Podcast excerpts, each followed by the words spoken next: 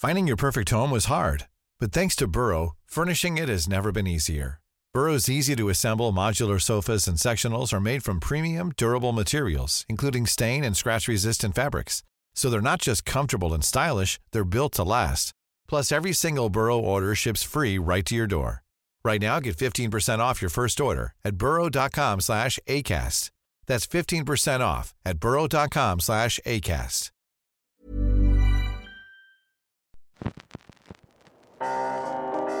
Ça ne vous paraît pas gênant de dépendre entièrement d'un homme? Mais non, on m'apporte sa paye, mais moi je lui apporte autre chose. Il faut gagner de l'argent, c'est pas un but, mais c'est vraiment un moyen. Est-ce que vous avez envie d'être riche? Pourquoi? Je vois pas pourquoi j'aurais envie d'être riche.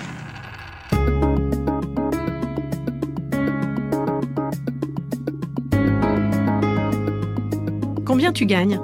Avez-vous déjà posé cette question à votre meilleur ami? Je prends le pari que non. Car le sujet est encore largement tabou dans notre pays. Ce qui nous dessert profondément, nous les femmes. On se définit rarement par notre fiche de paye et on se vante encore moins de réussir à la gonfler. Revers de la médaille, nous manquons de références et d'expériences pour nous évaluer. Et nous n'osons pas réclamer notre dû, à moins d'être au pied du mur. J'ai appris à me décomplexer sur ce sujet grâce à une amie, Maman Solo, qui, angoissée par ses fins de mois, cumulait les missions tout en refusant systématiquement de travailler pour des clopinettes. Un bon réflexe. Mais pour la plupart d'entre nous, quand il s'agit d'aborder la question du salaire, de la négociation salariale et plus largement de la valeur de notre travail, c'est le grand vertige. Je suis Valérie Lyon et vous écoutez le 2e épisode d'Osons l'Oseille.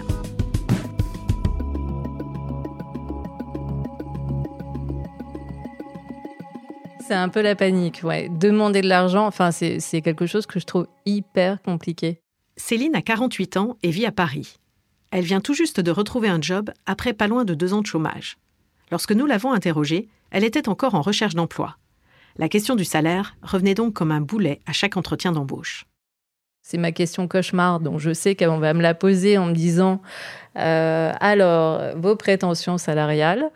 Donc là, ça me met dans un état de panique en me disant mais là, si je demande trop, ça n'ira pas et je ne sais pas. Et j'ai beaucoup travaillé dans les achats, donc demander de l'argent, c'est un peu mon métier. Enfin, demander quelque chose à un fournisseur, savoir quel prix demander, savoir demander plus, c'est quelque chose qui est très facile pour moi. Mais mettre un prix sur mon travail et demander pour moi, c'est-à-dire mettre un prix sur ce qu'on est.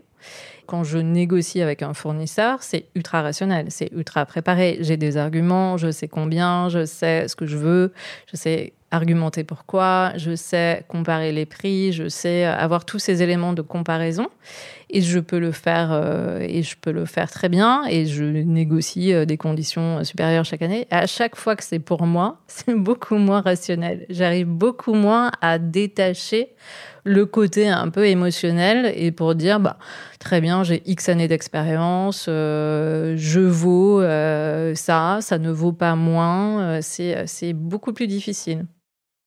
Céline pointe un paradoxe. Négocier pour les autres, en l'occurrence l'entreprise pour laquelle on travaille, ce n'est pas si dur. Céline sait faire, avec sang-froid. Mais négocier pour elle-même, c'est une autre paire de manches. Cela devient émotionnel. Le sujet de l'argent s'installe alors dans un non-dit, comme si c'était sale. Pour Céline, demander de l'argent, négocier son salaire, c'est mettre un prix sur ce qu'on est. Bref, d'une certaine façon, cela revient à se vendre et cette idée la met mal à l'aise. Or, demander de l'argent, ce n'est pas mettre un prix sur ce que l'on est, mais sur ce que l'on fait, sur ses compétences. Et pour cela, il existe des indicateurs, des données tangibles, des chiffres, des rapports, des objectifs réalisés qu'il faut savoir mettre en avant pour appuyer sa demande. C'est ce que nous explique Morgane Dion, spécialiste de la négociation salariale. Elle a cofondé la plateforme PlanCash qui accompagne les femmes vers leur indépendance financière. Une négociation, c'est très rationnel. C'est pas émotionnel. Il faut avoir des arguments qui sont méthodiques, il faut montrer l'évolution avec des chiffres. Et donc, le fait de se préparer joue énormément sur cette confiance. Parce que c'est sûr que si vous êtes préparé, si vous avez répété vos scénarios, que vous avez les outils, vous avez comparé les salaires, vous avez parlé avec des gens, vous êtes au taquet, forcément, votre confiance, elle augmente. Commencez par peut-être tout simplement rejoindre des formations comme ça en e-learning et puis ensuite poser des questions, rejoindre des groupes de parole. Et petit à petit, le fait d'en parler et d'avoir les bons outils, ça joue énormément sur le mental et sur la confiance qu'on peut avoir en soi. Ce que dit Morgane Dion, c'est qu'en réalité, demander de l'argent devrait être quelque chose de très factuel, voire de mathématique. J'ai fait telle chose pour l'entreprise, je rapporte tant, donc je vaux tant. Pourtant, les femmes associent cette démarche à quelque chose de très personnel, voire d'intime, et ça les bloque. Comme si elles devaient se mettre à nu. Pourquoi est-ce qu'on n'associe pas les femmes à l'argent et pourquoi est-ce qu'en tant que femme, on ne se projette pas dans l'argent ? C'est parce que l'argent, c'est quelque chose d'assez scientifique. C'est des maths, c'est des chiffres. Donc c'est scientifique, c'est rationnel.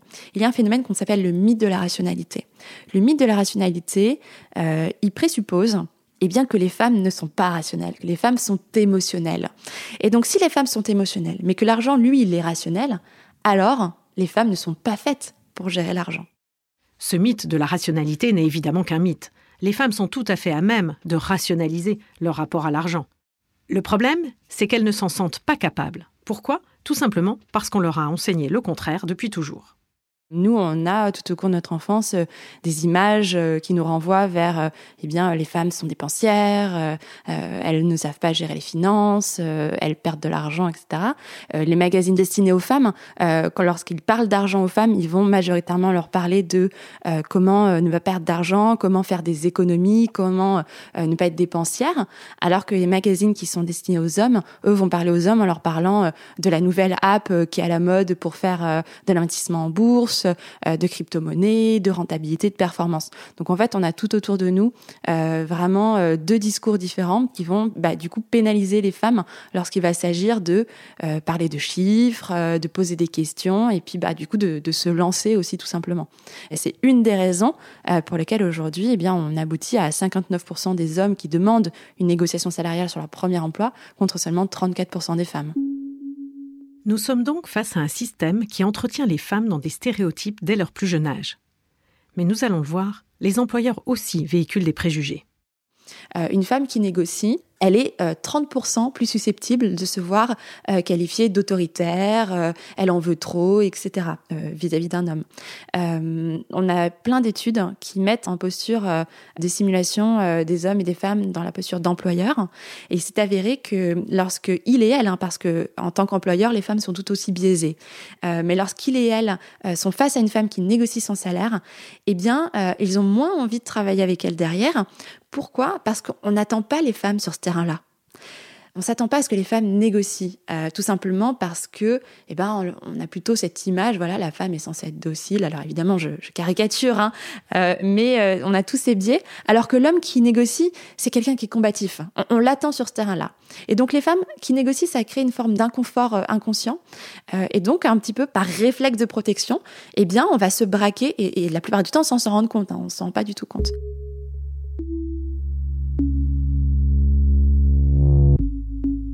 On comprend bien que demander de l'argent représente un effort pour les femmes, à cause de leur éducation et de leur socialisation, alors que cela devrait être une démarche légitime et surtout rationnelle, comme c'est le cas en général pour les hommes.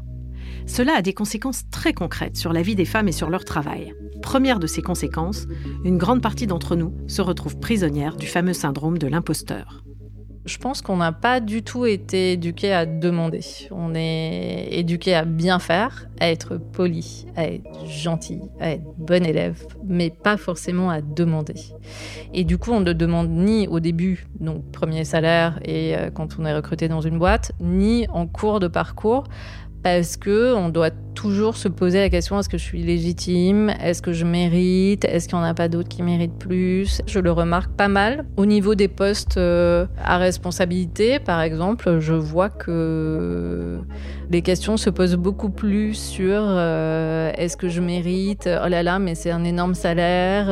Est-ce que vraiment je mérite ce salaire-là ? Mais ce que j'entends rarement dire un mec, en fait. Il est souvent super content de montrer qu'il gagne bien sa vie ou qu'il a négocié un super truc. Nous, on est beaucoup plus dans... Moi, j'ai des amis qui gagnent bien leur vie, qui me disent « Ah non, mais je gagne super bien ma vie par rapport à ce que je fais. Enfin, franchement, je suis super bien payée pour ce que je fais. » J'ai rarement entendu un mec me dire la même chose. On pourrait aussi parler du syndrome de la bonne élève. La bonne élève réussit tout et ne pose aucun problème. Donc, elle ne réclame rien, car réclamer, c'est déranger, voire entrer dans un rapport de force. Il y a effectivement cette idée que c'est jamais assez, qu'en fait il faut toujours être plus parfaite et que tant qu'on n'est pas parfaite, finalement on ne mérite pas forcément d'avoir une augmentation ou de demander plus, etc. Donc je pense qu'effectivement c'est vrai, il y a un vrai travail à faire sur nous-mêmes, comprendre bien finalement que faire bien et faire parfaitement, c'est pas la même chose et que faire bien, ça suffit largement. Donc il y a un vrai travail à faire là-dessus, identifier aussi quel type de syndrome de l'imposteur on a, parce qu'il y a plusieurs manières de le vivre. Il y a des personnes qui vont plutôt le vivre de manière très solitaire, des personnes qui vont être très compétitives, etc. La principale conséquence de ces difficultés pour les femmes à réclamer leur dû, c'est bien sûr une conséquence économique. Ce schéma de pensée a des effets directs sur leurs revenus et leur compte en banque. Comme nous le dit Morgane Dion, ça leur coûte très cher. Un chiffre que j'aime beaucoup mettre en avant parce qu'il est stupéfiant et parce qu'il parle beaucoup. Donc c'est une étude, donc il y a plusieurs études, mais celle-ci en particulier qui a été menée par une chercheuse qui s'appelle Linda Babcock, qui est une chercheuse américaine, qui a pris comme base le fait que vous seriez rentré dans votre vie professionnelle sur un salaire à 35K au lieu de 40 que vous auriez négocié. Donc on peut se dire 5K de plus à l'année, quand on rapporte au mois, finalement, ça fait pas non plus une si grosse différence, etc. La réalité, c'est que ces 5K, en fait, qui vous manquent, si vous additionnez les augmentations que vous allez avoir, les primes en pourcentage, vous allez probablement, même si c'est pas du tout une bonne chose, mais vous allez probablement utiliser ce premier salaire et les salaires suivants comme base pour vos nouvelles négociations, pour des nouveaux emplois. Et en fait, quand on additionne tout ça au cours d'une carrière, on arrive à $1 million manqués parce que voilà, tout simplement, on a loupé ces 5 premiers cas, et puis finalement, peut-être les 2 cas suivants, puis le cas suivant, et les pourcentages, etc. Et ça, je vous parle même pas de la retraite, c'est juste que vous avez manqué sur votre carrière. Mais il faut pas oublier que, en tout cas dans notre système français, la retraite est basée sur une moyenne d'une partie de vos salaires, et donc du coup, c'est aussi votre retraite qui diminue fortement lorsque vous quittez le monde de l'emploi. Imaginez le manque à gagner si vous passez votre carrière sans jamais demander une augmentation de salaire. Eh bien, figurez-vous que c'est l'histoire de Florence, qui habite à Bayonne. Enfin, plus précisément, c'était son histoire, car au bout de 35 ans dans la même entreprise, sans rien oser demander, elle a finalement sauté le pas pour la première fois, à 54 ans. J'arrive dans la salle, je m'installe. Donc déjà, je les remercie de me recevoir. Et je fais le bilan avec mon N+2 de toute l'année compliquée passée. Donc, je lui demande, est-ce que tu as été content des missions que tu m'as confiées et est-ce que tu es satisfait? Est-ce que je les ai menées à bout? Est-ce que c'est ça que tu attendais de moi? Donc, il me dit que oui, que franchement, il n'a rien à me reprocher, qu'il est très content. Donc, en fait, j'ai profité de ça pour dire, je te remercie aussi de la prime exceptionnelle et j'en profite pour te demander, est-ce qu'il est possible de me l'intégrer entièrement dans mon salaire? Florence travaille dans cette entreprise du BTP depuis l'âge de 21 ans. C'était d'abord une entreprise familiale qui a ensuite été rachetée par un grand groupe. Florence a commencé en bas de l'échelle, puis petit à petit elle a évolué jusqu'à être responsable de gestion administrative. Mais malgré toutes ces années, à l'exception des NAO, les négociations annuelles obligatoires, Florence n'a jamais bénéficié d'évolution salariale, pour la simple raison qu'elle n'en a jamais demandé. Récemment, des bouleversements au sein de l'entreprise lui ont fait prendre des responsabilités supplémentaires le temps qu'un nouveau directeur soit recruté. Pour avoir assuré cet intérim, elle a bénéficié d'une prime exceptionnelle. Elle en a alors profité pour demander que cette prime soit intégrée à son salaire de façon pérenne, une première pour elle. Au moment où je l'ai dit, je me dis « Waouh, je l'ai dit !» Mais le fait que j'ai réussi à lui sortir la phrase « Je voudrais bien, s'il te plaît, que tu me l'intègres dans le salaire », là, je me suis dit « Voilà ». Effectivement, j'étais prête dans ma tête et en fait, ça, c'est sorti sans agressivité, c'est sorti sur le même ton que la discussion. Donc là, oui, j'étais vraiment très contente. C'est une victoire parce que voilà, quand je suis sortie, je me suis dit mais quel soulagement et voilà, j'ai été libérée, ouais, voilà.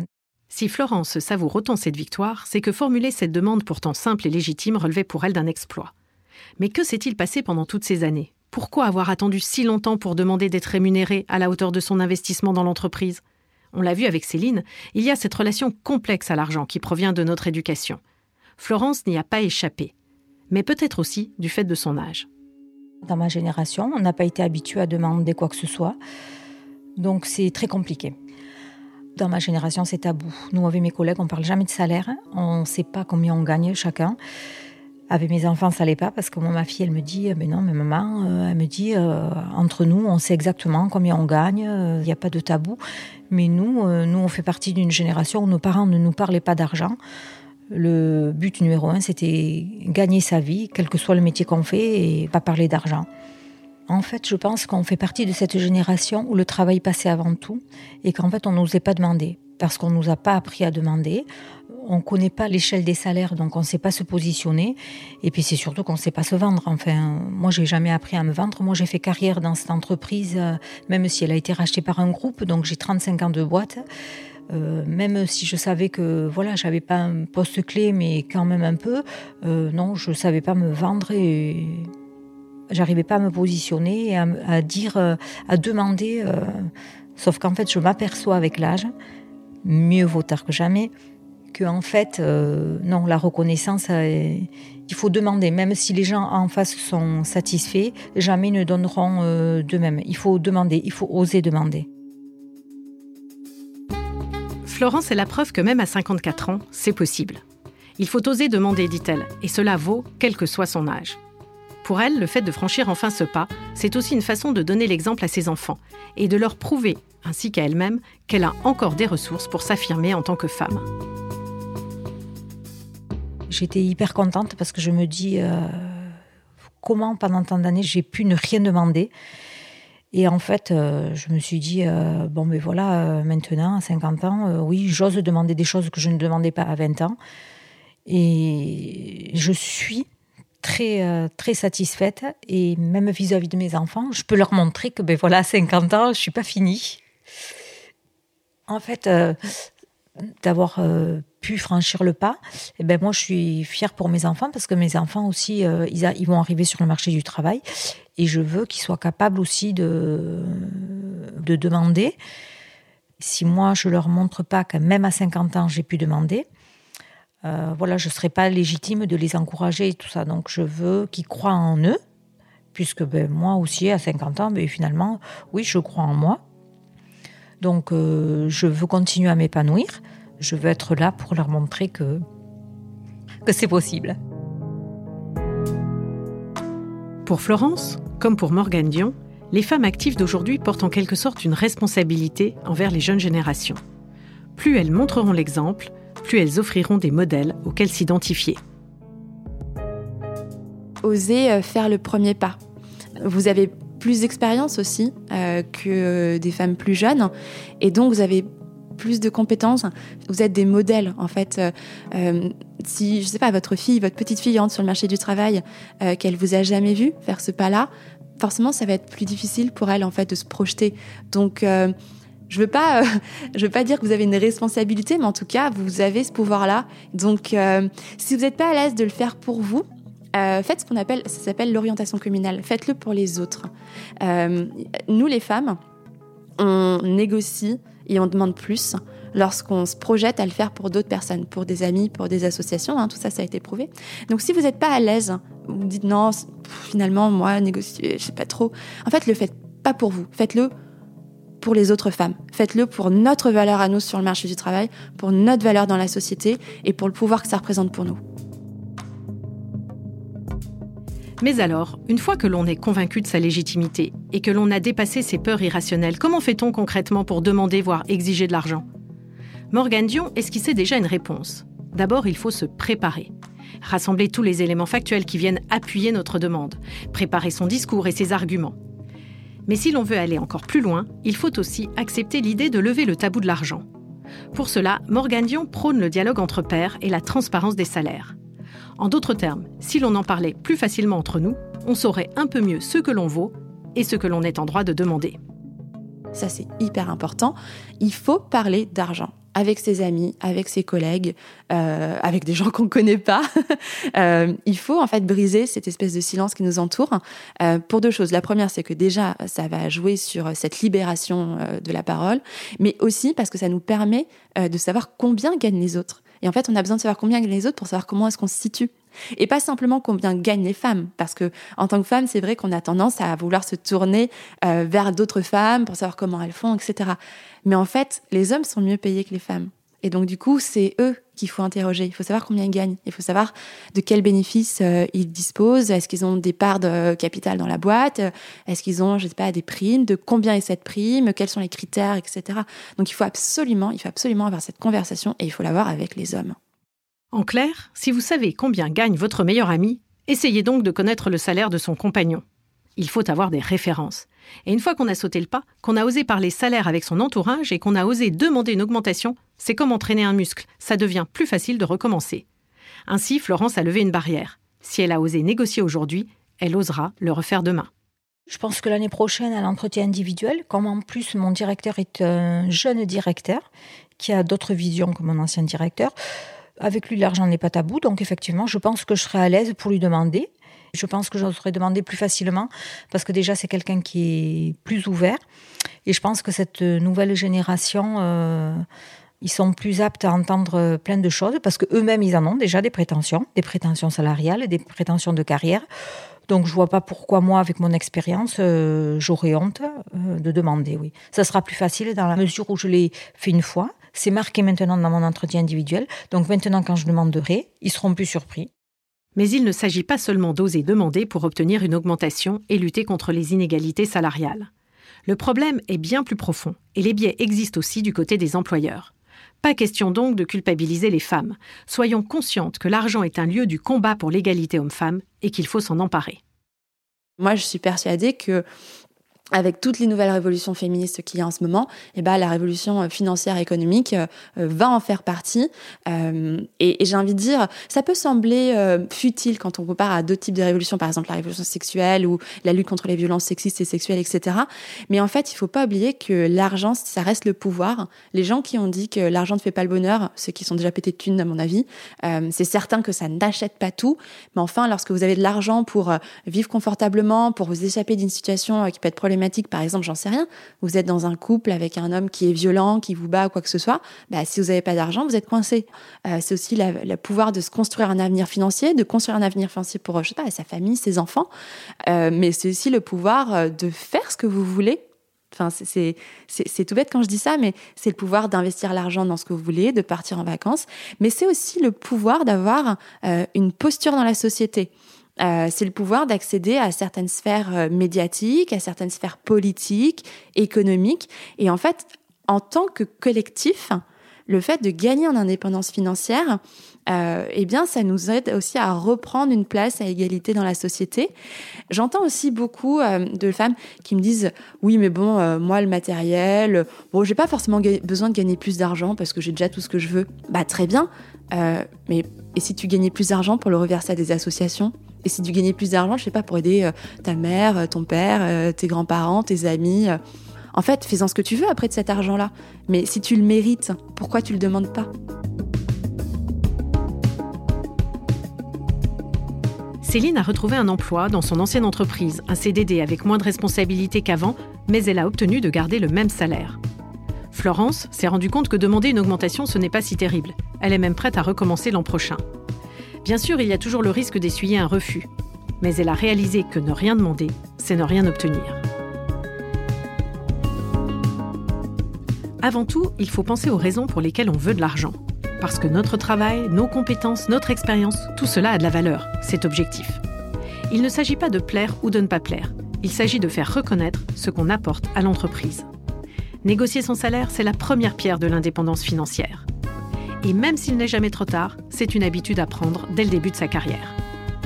Allez, je vous donne un truc qu'une amie m'a confié. Demandez toujours plus que ce que vous imaginez être le juste montant. Car même quand on se valorise, on a tendance à se sous-estimer. Et puis l'argent, nous le verrons dans le prochain épisode, ce n'est pas seulement utile à notre quotidien. Cela permet également de faire des projets. Savoir l'épargner est crucial. Sauf que là aussi, les femmes ont du chemin à parcourir pour devenir l'égale des hommes.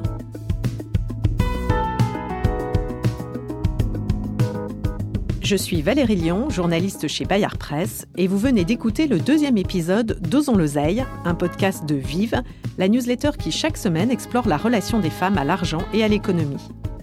Osons l'Oseille est produit par Louis Creative, l'agence de contenu audio de Louis Media. Camille Maestracci a participé à l'écriture et à la production de cet épisode. La musique a été composée par Jérôme Petit, qui assure également la réalisation et le mix de cette série. Agathe Welcome est la chargée de production d'Osons l'Oseille. Nathalie Rousseau lui donne un écho sur les réseaux sociaux.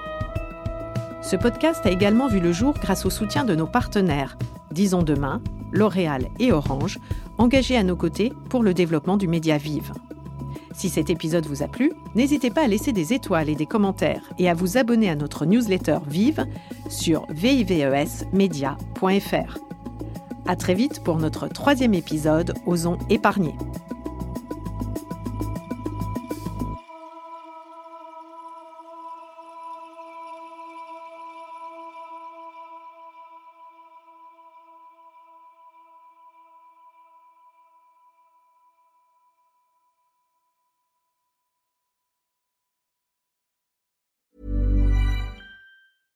Bonjour, je suis Agathe Le Taillandier et on voulait vous parler de Pépite, le nouveau podcast culturel de Louis Media. Et moi, je suis Sébastien Thème et avec Agathe Le Taillandier, chaque lundi, on va chez des artistes qui nous touchent et que l'on a envie de vous faire découvrir. On veut explorer leur univers, leur sensibilité et raconter le temps d'une conversation intime, leurs histoires. Pépite, c'est le nouveau rendez-vous culturel de Louis Media où l'on rencontre celles et ceux qui font la culture de demain.